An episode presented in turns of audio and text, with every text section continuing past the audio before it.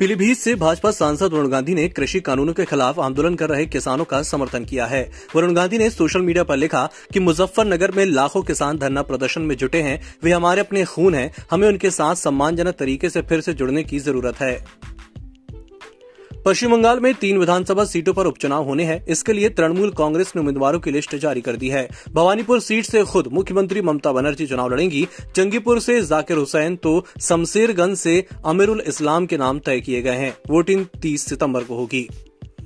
मुजफ्फरनगर में किसान महापंचायत में रविवार को संयुक्त किसान मोर्चा के तत्वाधान में 15 राज्यों के 300 से अधिक किसान संगठनों ने भाग लिया, जो किसान एकता की ताकत का एक बड़ा प्रदर्शन साबित हुआ और इसके विरोध जारी रखने के अपने संकल्प को दोहराया गया।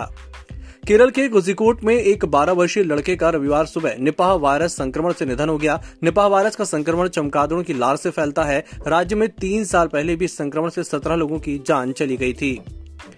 लिरिसिस्ट और स्क्रिप्ट राइटर जावेद अख्तर के आरएसएस को लेकर दिए गए बयान पर घमासान छिड़ गया है।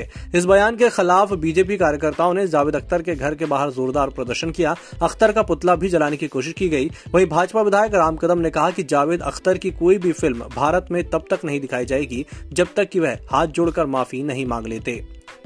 भारत ने टोक्यो पैरालंपिक में इतिहास रच दिया है। 19 पदकों के साथ स्वदेश लौटते हुए पैरालंपिक के सिंगल एडिशन में अब तक का उनका सर्वश्रेष्ठ प्रदर्शन है। भारत ने जापान की राजधानी में पैरा खेलों में पाँच स्वर्ण पदक, आठ रजत पदक और छह कांस्य पदक के साथ शीर्ष 25 में स्थान हासिल किया। भारत की 19 की संख्या मल्टी स्पॉट वर्ल्ड इवेंट में भी देखने की सर्वश्रेष्ठ संख्या है।